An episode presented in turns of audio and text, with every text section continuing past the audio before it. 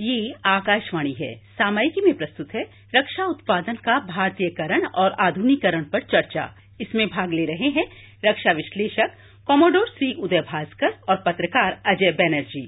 आज रक्षा मंत्री राजनाथ जी ने बहुत अहम बातें कही हैं कि कैसे विदेशी कंपनियाँ जो भारत में आना चाहती हैं, नए कारखाने लगाने के लिए नए रक्षा उत्पाद के बारे में वो आके हिंदुस्तानी कंपनी के साथ कैसे बात करें, क्या करें, और कई चीज़ें उन्होंने नई बोली हैं, जैसे एक डिफेंस टेक्नोलॉजी फंड की बात करी है। उन्होंने कहा है कि कैसे तकनीकी लाइसेंस जो दिया जाता है इंडस्ट्री को, उसकी म्याद तीन साल से पंद्रह साल बढ़ाई जाएगी। और कैसे हमारे जो नए नए उत्पाद हैं, पिछले कई सालों में हमारा इस बार का उत्पाद जो है, हमारे सरकारी उद्योग में या भारतीय उद्योगों में करीब अस्सी हज़ार करोड़ रुपए का उत्पाद हुआ है पिछले वित्तीय वर्ष में। कोमोडो भास्कर, रक्षा मंत्री साहब ने कई सारी बातें कही हैं। कैसे देख रहे हैं इसको आप? जिस प्रकार से अभी राजनाथ सिंह साहब ने जिन जिन मुद्दों को रेखांकित किया है, इसका मैं कहूँगा कि मुख्य जो धारा है, वो मॉडर्नाइजेशन या जो आधुनिक जरूरतें हैं भारतीय फौज के लिए, उसके ऊपर उन्होंने काफ़ी ध्यान दिया है और जैसे आपने कहा, कई चीज़ों में से उन्होंने टेक्नोलॉजी की बात की टेक्नोलॉजी डेवलपमेंट फंड की बात की टेस्ट फैसिलिटीज़ वगैरह वगैरह संक्षेप में मैं कहूँगा कि अगर रक्षा मंत्री इस प्रकार का इशारा कर रहे हैं, अर्थात ये है कि भारत के सैनिक क्षेत्र में कई सारे जो कमियाँ, कई सालों से जो धीरे धीरे मैं कहूँगा कि वो भर के आगे आ रहे हैं, उनको एक प्रकार से सुधारने के लिए कुछ लगता है कि राजनीतिक पहल और दृढ़ता की हम कुछ संकेत देख रहे हैं। परंतु अभी जो भी शुरुआत हुआ है, अगर हम आधुनिकता की चर्चा या समीक्षा करें तो उसके कई पहलू हैं। एक है जो कि बहुत ही सरल कि हमारे पास अभी जो इक्विपमेंट है जैसे पिछले मोदी वन सरकार में एक खंदूरी साहब का कमेटी था जिसमें से उन्होंने कहा कि हमारे पास जो सामग्री है वो बहुत पुराना हो गया है और उसको नया इक्विपमेंट नया मॉडर्नाइजेशन करने की सख्त ज़रूरत है। आप संसदीय समिति की बात कर बिल्कुल। उदाहरण के लिए जैसे हमारे लड़ाकू विमान है। सच्चाई यह है कि इंडियन एयरफोर्स के पास लड़ाकू विमानों की सख्त ज़रूरत है। भारतीय नौसेना को पनडुब्बी की सख्त ज़रूरत है। भारतीय थल सेना को अपने आर्टिलरी गन या टैंक की सख्त ज़रूरत है। पर इसके अलावा मैं कहूँगा कि मॉडर्नाइजेशन का एक और पहलू है, वो है कि भारतीय हायर डिफेंस मैनेजमेंट का जो ढांचा है, उसमें एक प्रकार का मॉडर्नाइजेशन की भी सख्त ज़रूरत है। और लगता है कि अगर हम जितने भी अभी घोषणाएँ या अनाउंसमेंट हुई हैं, उनको संपूर्ण तरीके से देखें तो प्रधानमंत्री नरेंद्र मोदी जी ने जो कहा था लाल किले पे अगस्त पंद्रह के दिन, उसमें उन्होंने CDS chief of defence staff का जो पद है, उसका उन्होंने एक प्रकार का पॉलिटिकल अप्रूवल या एंडोर्समेंट रेडफोर्स से घोषित किया है। भास्कर साहब, मैं यहाँ को रोकना चाहूँगा। ये जब चीफ ऑफ़ डिफेंस स्टाफ की बात होती है, हमारे श्रोताओं को ये समझाइए, ये chief of defence staff America में है यूके में है, चीन के पास भी है, पाकिस्तान के पास भी है। ये चीफ ऑफ़ डिफेंस स्टाफ क्या तीनों सेना प्रमुख से ऊपर होता है? इसकी स्थिति कहाँ होती है? राष्ट्रीय सुरक्षा सलाहकार यानी एनएसए के ऊपर है, नीचे है, राजनीतिक लेवल इसका कहाँ है? और इसका सेनाओं के प्रयोग में, उनकी दृढ़ता में, उनकी ज्वाइंटनेस जिसे सेना लफ्ज यूज़ करती है कि इकट्ठे काम करने की, जो उनकी क्षमता है, उसमें ये सीडीएस का क्या योगदान है? सबसे पहली बात यह है कि CDS chief of defence staff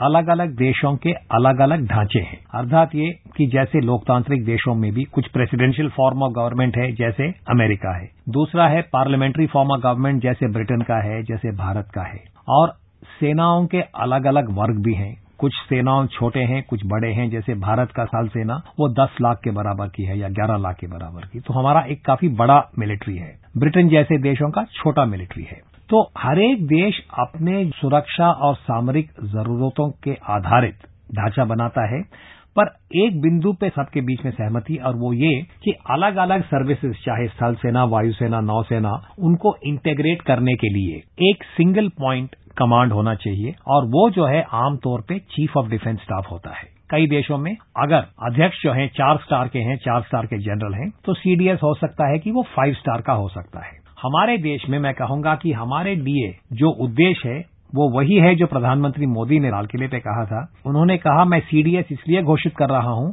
ताकि भारतीय तीनों सेनाओं का इफेक्टिवनेस उनकी जो विश्वसनीयता, वो और बेहतर हो। और उसके लिए मार्ग यही है कि आप इंटेग्रेशन ज्वाइंटनेस और एक प्रकार का पूलिंग ऑफ़ रिसोर्सेज जिसको कहते हैं। जो भी आपका रिसोर्स है भास्कर साहब पूलिंग और रिसोर्स क्या मतलब थोड़ा समझाइए कि गाड़ियाँ खरीदनी तो इकट्ठी खरीद लें कपड़े जूते सब। साहब देखिए हेलीकॉप्टर का अच्छा उदाहरण है। अभी हेलीकॉप्टर जो है वो वायुसेना के काम में आता है नौसेना के काम में भी आता है और स्थल सेना के भी। हमारे होम मिनिस्ट्री को भी हेलीकॉप्टर की ज़रूरत है।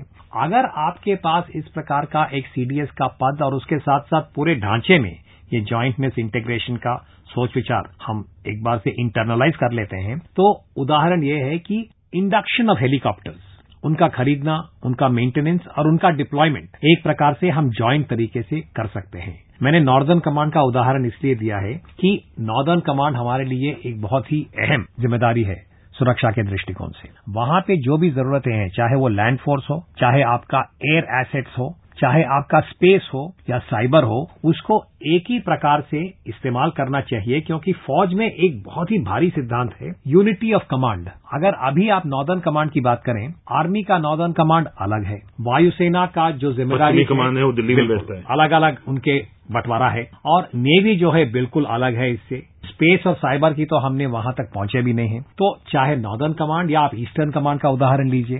ईस्टर्न आर्मी का हेडक्वार्टर है कोलकाता में। ईस्टर्न नेवल कमांड आपका है विशाखापट्टनम में। वायुसेना शिलोंग शिलोंग में। और यदि आप लुक ईस्ट, एक्ट ईस्ट, चाहे चीन के साथ हो या किसी और देश के साथ, आप कॉम्पोजिट मिलिट्री पावर को एक्सरसाइज करना चाहते हैं राजनीतिक कारण के लिए, कूटनीतिक कारण के लिए, ये यूनिटी ऑफ़ कमांड यदि हो तो मेरा व्यक्तिगत राय यह है और पूरा विश्व में यह राय है कि it will be more effective जो इशारा मोदी साहब दे रहे हैं।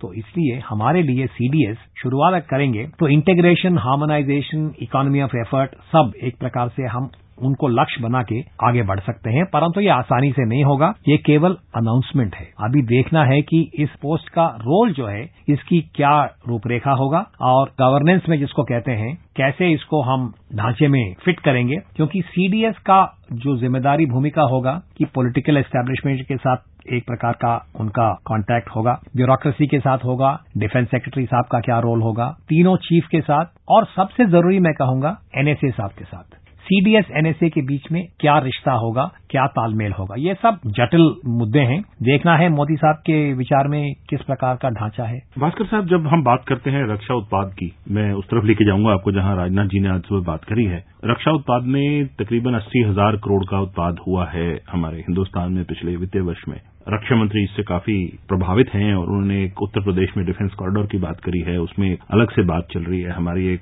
डिफेंस एक्सपो रक्षा उत्पाद की प्रदर्शनी लगती है, वो इस बार लखनऊ में लगेगी। ये जब सीजे राजनाथ जी आ रहे हैं, इनकी जो राजनीतिक स्थिति है या राजनीतिक उनका पद है, नंबर दो है मोदी के कैबिनेट में, वो सब लोग जानते हैं। उसमें आपको लगता है कि रक्षा मंत्रालय का राजनाथ साहब की जो राजनीतिक कद है, उससे रक्षा मंत्रालय का फ़ायदा होगा?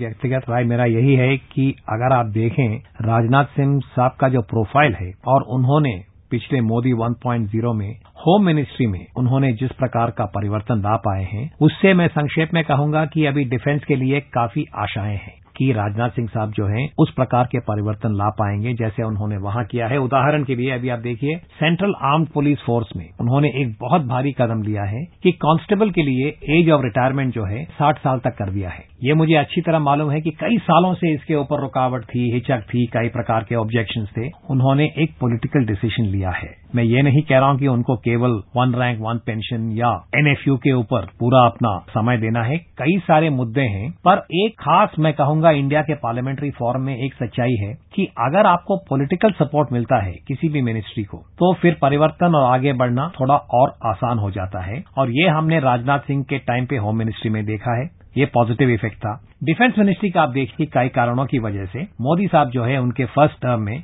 चार हमारे डिफेंस मिनिस्टर रहे हैं। जो परिवर्तन की हम बात कर रहे हैं जो इफेक्टिवनेस की हम बात कर रहे हैं उस प्रकार का पॉलिटिकल कंटिन्यूटी जो है वो नहीं मिल पाया है। ये अंतर होगा। रक्षा मंत्री साहब के लिए संक्षिप्त में बताइए कि क्या क्या उनके पास कदम जो एकदम से उठा सकते हैं जिससे फ़र्क पड़ा। पिछले पंद्रह बीस साल में कई सारे रिपोर्ट्स जो हैं डिफेंस सेक्टर के मॉडर्नाइजेशन रिफॉर्म के लिए बने हैं। शुरुआत है केलकर कमेटी रिपोर्ट उसके बाद है एक पल्ले रामाराव रिपोर्ट उसके बाद है गुप्ता कमेटी रिपोर्ट और अरुण सिंह कमेटी रिपोर्ट जो सीडीएस के ऊपर है। यदि उनका समीक्षा करें और देखें कि पाँच साल रक्षा मंत्री के टाइम पे हम क्या कर सकते हैं और एक दिशा बनाए अगले दस पंद्रह साल के लिए। धन्यवाद भास्कर साहब बात करने के लिए। धन्यवाद। सामायिकी में अभी आप सुन रहे थे रक्षा उत्पादन का भारतीयकरण और आधुनिकरण पर चर्चा। इसमें भाग ले रहे थे रक्षा विश्लेषक कॉमोडोर सी उदय भास्कर और पत्रकार अजय बैनर्जी। ये कार्यक्रम आकाशवाणी के समाचार सेवा प्रभाग द्वारा प्रस्तुत किया गया। इस कार्यक्रम के संबंध में अपनी प्रतिक्रिया आप हमें ईमेल कर सकते हैं। पता है A I R N S T talks at Gmail dot com ये कार्यक्रम फिर से सुनने के लिए लॉग ऑन करें हमारी website news on A I R dot com